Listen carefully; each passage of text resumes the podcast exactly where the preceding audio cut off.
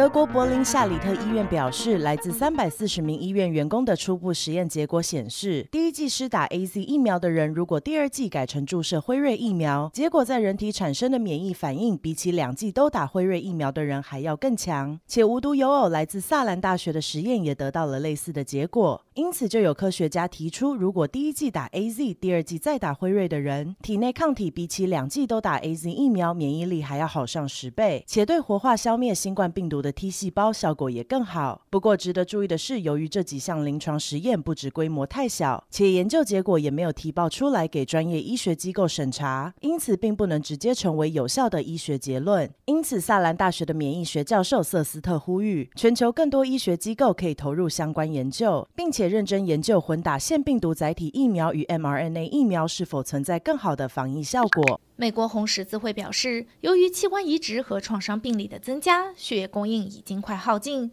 各大医院也表示需要更多血液，因为在新冠大流行期间推迟接受治疗的一些患者，现在正在遭受严重的健康问题。红十字生物医学服务部主席表示，美国每2秒钟就有一个人需要血液。至于外界的错误传言，美国红十字会也再次重申，已接种新冠疫苗的民众仍然可以捐血、捐血小板与 AB 型血浆。美国红十字会同时提醒，针对新冠疫苗接种者，只要是无症状且身体感觉良好即可捐血，需告知接种疫苗的品牌。另外，如果民众忘记接种疫苗的品牌，或是接种了减毒疫苗，则需要在接种2周之后才能捐血。值得注意的是，民众如果是接种 B 型肝炎疫苗，则应该要经过21天之后才可捐血。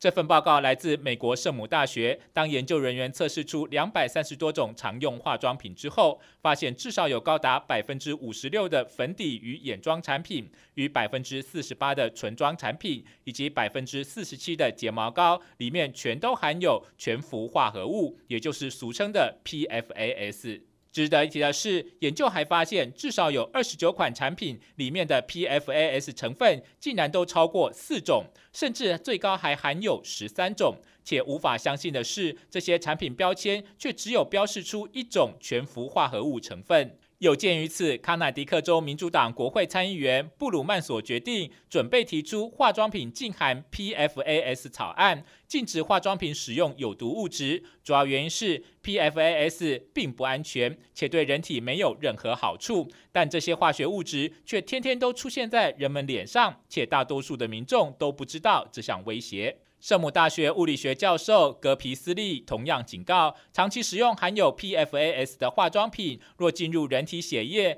毒素会慢慢累积起来，且在制造和处理这些物质时，也会造成环境污染。迪士尼乐园表示，不会要求入场人士出示疫苗接种证明，但期望还没有打疫苗的民众应该在室内范围继续戴上口罩，且新措施适用于佛罗里达州与加州的园区及度假村。另外，游客在搭乘园内公共交通，包括巴士、单轨列车以及缆车时，仍然要戴上口罩。迪士尼表示，做出这项决定的原因是美国确诊数字持续下降。随着加州重启，已经取消只开放给加州游客的限制，并且不再限制入园的客流量。另外，新措施还放宽游客可以提前120天先在网上预约入园，方便游客可提早规划行程。值得一提的是，民众仍要注意迪士尼的新规定与美国疾病管制与预防中心宣布的完全接种不需戴口罩仍有些许不同。